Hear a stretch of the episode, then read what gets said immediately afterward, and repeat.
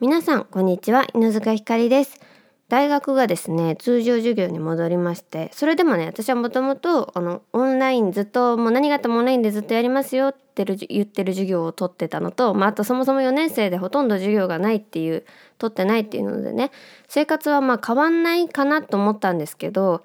時々こう投稿してくださいっていう授業があって、あともう1個毎週投稿しなさいっても言われたやつがあってね、だから週に2回ぐらい学校に投稿することになったんですけど、ちょうどね、今レポートが、そもそもレポートをいっぱいやらなきゃいけない授業があるんですよ。で、そうちょうどねレポートの時期と被ってしまって、なかなか投稿ができず申し訳ありませんでした。もうね、すごい久しぶりに、本当に久しぶりなのよ。そういうもうレポートらしいレポートっていうか、実験レポートだからさ、こう数値とか調べてこう文章にしなきゃいけなくて、で論文読んでみたいなやつを久しぶりにやりすぎて、やり方忘れちゃった。1年前ぐらいにちょうどやってたやつだからさ、忘れちゃったと思って、すごいもう一人であわあわしながらレポートを完成させ、無事提出できました。ありがとうございますということでですね、今日はもう内容盛りだくさんになっているので、ぜひぜひ皆さんのんびりゆったり聞いていただければなと思います。それでは行きましょう。犬塚ひかりの夕暮れラジオ。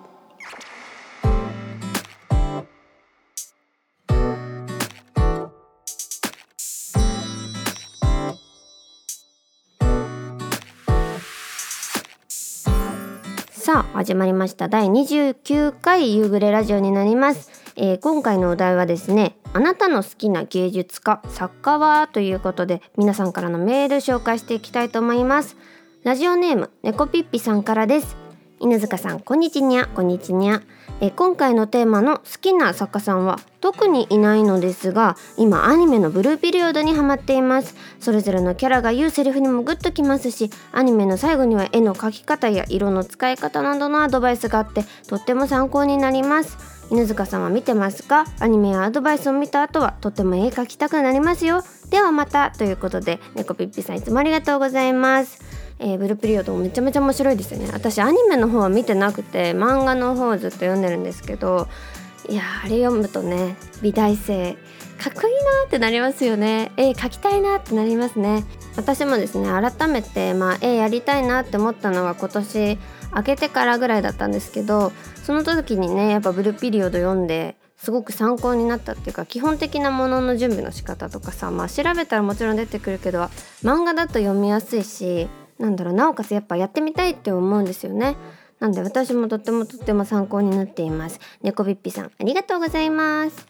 続きまして、ラジオネーム池田屋さんからです。いつもありがとうございます。犬塚さんこんにちは、こんにちは。今回のお題ですが、好きな芸術家さんといえば自分は笹倉哲平さんを挙げます。笹倉さんの優しい光があふれる情景画は見ていてとても癒されます。ヨーロッパを舞台にした絵が多いのですが、日本を描いた八坂の塔、続いてゆく水の奥の世界などはとても好きな作品です。カレンダーの一つは毎年笹倉さんのカレンダーと決めているのですが、今年はちょうど9月10月の絵が続いていくでした。いろんな作品がジグソーパズルやポストカードになったりしているので、目にする機会も多いんじゃないかなと思います。もう一つのお題ですが、自分は歴史小説好きなので、あまり作家さんにこだわって読まないんですよね。取り上げた人物や時代で読むことが多いので、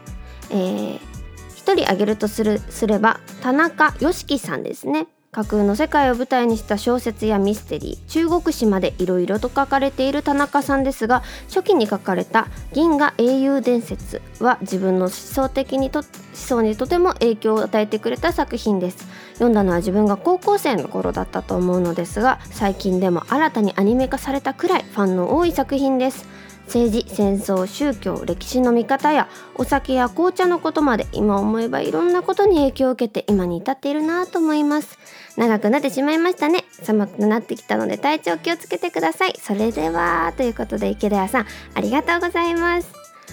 まずはですね、笹倉さん、笹倉哲平さんですねの絵ですね。私もね、笹倉哲平さんっていう名前でパッとちょっと思い浮かばなくて、検索したんですけど、いや見たことあるってなりました。私も日本の京都かなの絵のやつね、見たことあるなって思ったんだよね。今ちょうど私は画像を開いているんですけども、これは京都の絵なのかな、五重塔の五重塔の優しく時は流れてっていう作品かな、まあ、見たことあるなと思いました。他にもね、こんなにたくさんこう素敵な情景画なんですね。ワンちゃんがいるやつとかもあって、すごく可愛いななんて思って、私もこれ見てとっても癒されてしまいました。そして作家さんは田中義樹さん、私こちらの方もちょっと存じ上げなくてですね、架空の世界を舞台にした小説やミステリー、めちゃめちゃ面白そうと思って、いやなんだろうな、本って自分のやっぱり人格にすごく影響を与える、特に小中高とかね、その成長期に読んだ本ってとっても自分に影響を与えますよね。なんだろう、小説だから架空の話だからって思っても、やっぱり自分の考えっていうか、なんだろう、イメージを構築するための材料になってるのかななんて思います。だから例えば今ワンルームっていう言葉を聞いた時にパッて思い浮かぶ部屋っていうのが、多分どこかで自分が本とかを読んだりしてこう自分でイメージをした部屋だったりとか、まあテレビかもしれないしね、まあ、それは人それぞれだと思うんですけど、やっぱりねこうなんとかって言われた時に最初にイメージする自分の想像しているものって絶対に昔自分が想像したり、あとは自分が目にしたものだったりするじゃないですか。そういう意味でやっぱり思春期のこう読む本とか、まあ、特にね数が増えれば増えるほどそれだけいろんな考え方とか、まあ、あと想像力が豊かになるって一番いいことだと思うんですよね。人生においてこういう行動をしたらこういうことが起きるだろうって、まあ、その分思慮深くなりすぎて行動ができなくなる可能性もあるけど、やっぱりこう危険を回避したりとか、誰かを傷つけない、自分を傷つけないためにも想像力をこう養うっていう意味で本はね素敵だなって思いますね。で、まあ、今回皆さんの好きな作家さんはって言ってお聞きしたんですけど、なんだろうな、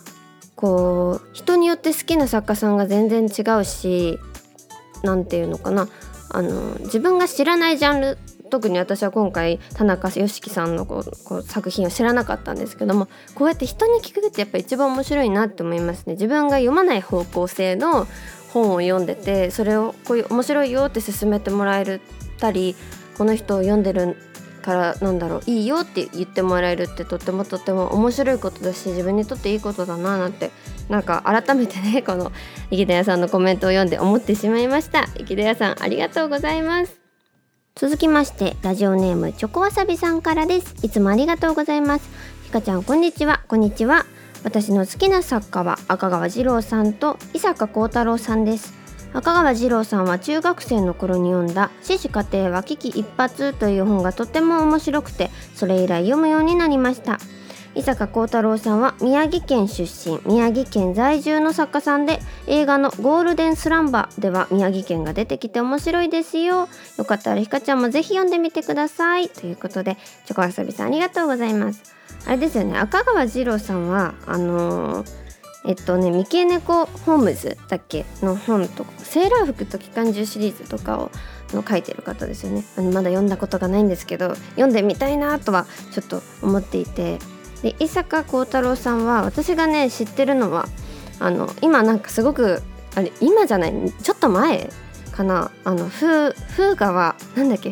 なんとかってやつ、ちょっと待って今調べるね。風川優雅っていう作品ですねが、確か本屋さんで売ってて読もうかなと思った記憶があって、あとは重力ピエロだっけもうあれですよね、書いてらっしゃる方で、私ね読んだことがないんですよ。こちらの方もめちゃめちゃ読んでみたいと思ってるんですけど、今回の皆さんからのメールでちょっとね読んでみようかなって思いました。いいですね、なんかその青春の思い出になりますよね、本ってその時読んでたから。私もね中学受験をしたんですけど、その時に毎回ねこう問題とかに小説が出てくるじゃないですか、国語の問題って。でその国語の問題で読んでて面白いって思った本は後日自分で本屋さんで買ってきて読むっていう風に決めてて、それでいろんな本と出会ったんですけど、その時に読んだ本はやっぱり忘れられないっていうか、さすがねそういう中学受験にその大人が選ぶっ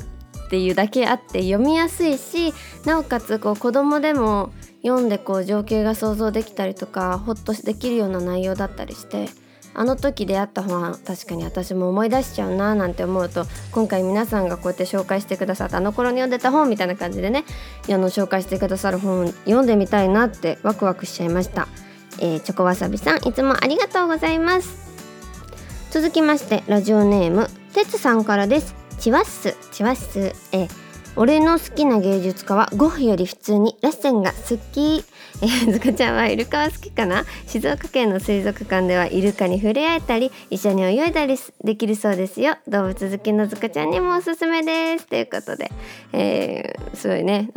とある芸人さんが頭をちらついてしまいましたけど、ゴッホも素敵だし私はラッセンも好きですいやいいよね、韻ではないけどさ、こう印象に残るフレーズというか言いたくなっちゃいますよね、私もねイルカ大好きでよくちっちゃい頃イルカごっこしてました。電気さ、昔の電気って言ったらなんか想像できるかな、紐でさプラーンってこうカチカチってやるタイプ、紐がぶら下がってカチカチって引っ張って電気を消すタイプの電球がね、私が昔住んでたお家にあったんですよ。でそこの端っこにこうなんか玉なのかな、もうさすがにちっちゃすぎて覚えてないけど、何かこうぶら下がっててキーホルダーだったのか丸いポツンっていうこうあれがね持ちやすいようにぶら下がってて、それをイルカごっこ、イルカってさこう空じゃない天井にぶら下がってるボールをジャンプして鼻でタッチとかするじゃないですか。それをよく真似してイルカごっこっていうのをやってました。なのでイルカ大好きです。イルカね触ってみたいなって思いますね。やっぱ同じ哺乳類としてなんか仲良くなりたい存在だなって思います、イルカは。ラジオネームてつさんいつもありがとうございます。お便りありがとうございました、皆さんからたくさんおすすめをいただきましたが、いやーなんだろうな、人によって全然違いますよね。自分でさこれはオーソドックスだと思ってても読んだことない方がいたりとか、逆に他の方がこれは読んでるでしょうと思うものを自分は読んでいなかったりとか、本って人がね多すぎる、作家さんが多すぎるからさ、そりゃそうなるんですけども、やっぱ面白いなと思いますね。最近読書やっぱね皆さんに聞いてるだけあって、本をね読みたいと思って本屋さんに行くんですけど、小中高とかってさ図書館に行くとおすすめの本置いてあったりするから、それを結局自分で本屋さんで買ったりとか、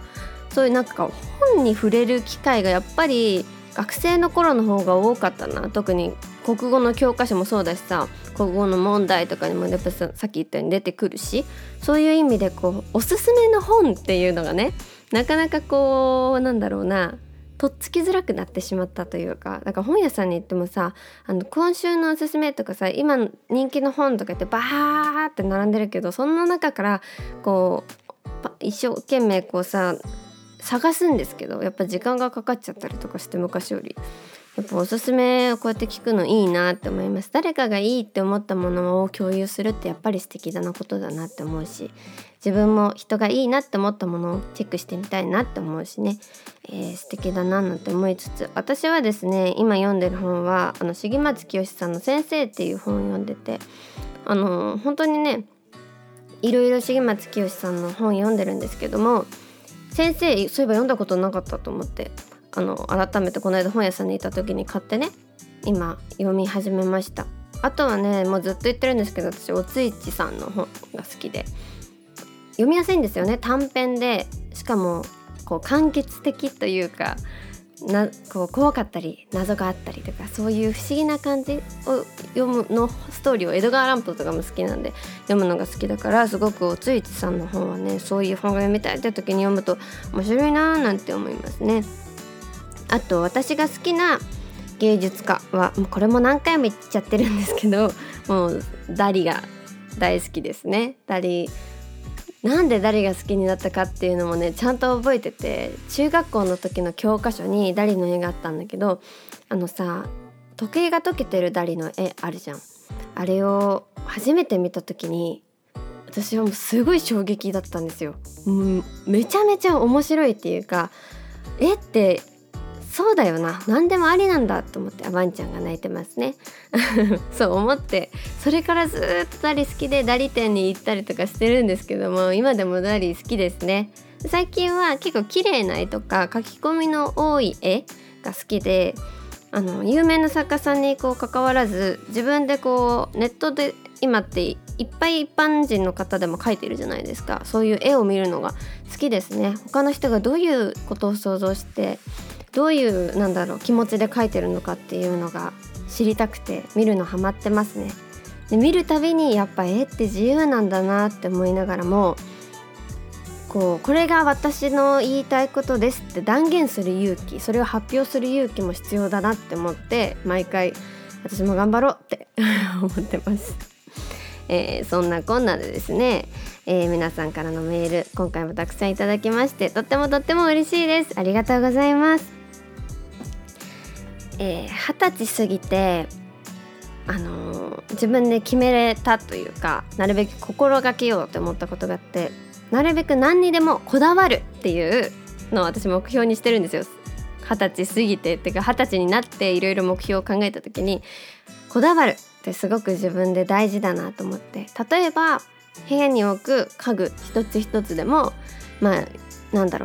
でもいいけど、食べるものとかでも、それは高いものって意味じゃなくて、今自分に必要なもの、自分が美しいと思うもの、自分がこうしたいと思うものを選ぶっていう意味だから、安いからもう別にいいんですよ。それ安いことをこだわるならいいんですけど、私はそれよりもやっぱり自分が好きって思ったものがいいなって思ったんですよ。で、私は好きなものをこだわる、こだわりはイコール好きなんですけども、だからなんだろうばっかりなんですけど、自分でもね、決めたことばっかりでまだ2年しか経ってないから、ちゃんと実行しきれてはいないんですけど、手始めにということで、部屋のインテリアとか部屋に置くものは自分の理想じゃなくて、自分が好きなものにしようって決めて、もう自分がこうしたいとか、自分がこれが好きって思ったものを精一杯自分が受け止めようっていう風に決めたんですよ。20歳過ぎてね。でもそれを気づけたのが20歳が遅いのか早いのかわからないんですけども、この人いいなとか、こういう人になりたい、こういう部屋に住みたいとかあってもさ、現実的に無理だったりするじゃん、自分の性格上。例えば綺麗な部屋に住みたい、モノクロで統一された綺麗な部屋に、クールな部屋に住みたいと思ってても、実際自分が好きなものがカラフルだったりとかしたら、結局実現できないって、それってすごく心がギスギスするなって思うんですよ。これも私の話なんですけど、じゃあそうなった時に一番いいのって、やっぱり自分が好きなものを認めて、自分が好きなようにするっていうのが一番なのかなと思って、今私の部屋はですね、とてもとても自分の好きなものが溢れているお部屋になっているんですけど、こういう感じで皆さんのこれだけは譲れないというこだわりを聞きたいなと思いまして、今回いや次回のお題はですね、これだけは譲れないあなたのこだわりはというお題にしたいと思います。メールアドレスは夕暮れラジオ@gmail.com でお待ちしております。こだわり何がこだわりかな、自分が好きなものは何かなっていうのを向き合う時間にもなったらいいなって思うし、逆に私が皆さんがこだわってるものを私もこだわりたいって思うかもしれないので、ぜひ教えていただきたいなと思います。いや、秋あったかなってぐらい、基本的にはね、秋が終わってしまったような気がするんですけど、冬じゃないって思うんだよね、寒すぎて。だってさ、長袖の上に長袖着てるのはもう秋じゃなくて冬だと思うんだよね。長袖1枚は秋だと思うんだけど、長袖の上に長袖着ちゃったらもうそれは冬なんじゃないかってちょっと思っちゃう、謎の基準の私がいるんですけども、まだ暦の上ではまだギリギリ秋だとして、秋は自分にとってどういう季節かって、季節にしたいかって思うと、秋はやっぱり自分を磨く季節なんじゃないかなって思うんですよ。それはね、春夏を通してこの2つの季節を乗り越えて、もう今年が終わる今年まだ冬っても冬始まった瞬間に今年終わっちゃうじゃないですか、その年終わっちゃうじゃないですか、まあ、だからね冬に振り返ろうとしてももう振り返ろうとした瞬間に2022年になってるわけなんですよって思うと、まあ、自分を振り返ったり反省したりするのってこの秋ってちょうどいいんじゃないかなって思うのと、まあ、あとイベントがねそんなにない10月11月で、まあ、12月の頭ぐらいまでないじゃないですか。で12月の末にはもう自分のことを振り返る間もなくクリスマス大晦日正月どんどんどんみたいな感じだからさなんかそう楽しいというかもうせかせかみたいな感じだからさ、お掃除したりとかね、やっぱそう思うと秋で一息自分をこう反省したり来年どういう自分になりたいのかっていうのを考えて準備する期間なんじゃないかなって勝手に最近思いまして、秋私は今自分磨きというものを頑張ろうとして頑張っております。ちょっとよくわかんないんですけど、そうだから筋トレをねしたりとか、まあ、あとはこう自分の精神的な面でも成長したいなと思って、まあ、今回お話ししたように本をね読み始めたりとか、まあ、あと絵を描くっていうのは私の中ではこう自分の心を整理するとても面白い、まあ、ツールだと思ってるんで、まあ、絵をねちゃんと集中して始めたいなと思ったりとか、あと自分がやっぱ何が好きかって向き合う時間って大事だと思うんですよ。自分はどういうものが好きなのかとか、まあ、どういうものが嫌なのかは別にね、嫌って分かったら嫌だからさ、でも好きってなんだろうな、どういうのが好きって聞かれた時って意外と困るじゃないですか。確かに私ってどういうのが好きなんだろうって思う。それをね一人で秋にやりたいなって思って、まあ、最近はそうですね自分と向き合うことの方が多いですね。でしかも自分を向き合ってるとこの1年だけじゃなくてさ、もうこれまでの人生とかここまで生きてきてどうだったかっていう振り返りにもなるし、人って定期的に反省しないと絶対変われないじゃないですか。特に大人になってしまったら誰にも注意されないし、ああそういう人なんだって思われて結局終わっちゃう。それって残念だし、それによって大切な人を失いたくもないなって思うと、秋はやっぱり自分と向き合って私ってどういう人なんだろう、どういう人になりたいんだろう、じゃあどういう人、この理想に対して私はどういう努力をしたら変われるのかなとか、自分の癖ってこういうのだよなっていう気づきをして来年を迎えたいなって思いますね。私は特に4月生まれで人より早くね誕生日が来てしまうというのもあって、もう毎年ねこの時期ぐらいからちょっと焦るんですよ。 あと半年で私みんなよりも先に年を取ってしまうっていう焦りっていうものがありまして、まあ、それもあってね毎年そうやってることに気づいたんですけど、この時期確かに自分磨きというか、自分磨きっていうとキラキラしすぎちゃって嫌なんだよな。いいことはないかな。自分と向き合う月、そう向き合う月の方がいいね。自分磨きだとすごいキラキラしちゃって嫌だな。自分と向き合う月に、まあ、季節にしてるつもりではいますね。それがすごく本が助けてくれたりとか、芸術が助けてくれたりとか、まあ、あとはね友人がそういう話をしたりするとこういう風だよねって言ってくれて、あ私ってこういう風に人から見ると見えてるんだとか、こんないいところ私じゃ気づけないいいところをこの子は知ってくれてたんだとか、すごくいい機会になるなって思います。何歳になってもねやっぱり成長したいよね成長できればなって思います。なので、冬が来るまでというかね、まあ、12月までどんどん自分の内面、まあ、外見もそうだけど内面もたくさん成長できたらなって思っております。みんなも応援してねということで、次回もねお題はありますし、ぜひメール送っていただけたらなと思います。今回は長くなりましたが皆さん最後まで聞けたでしょうか、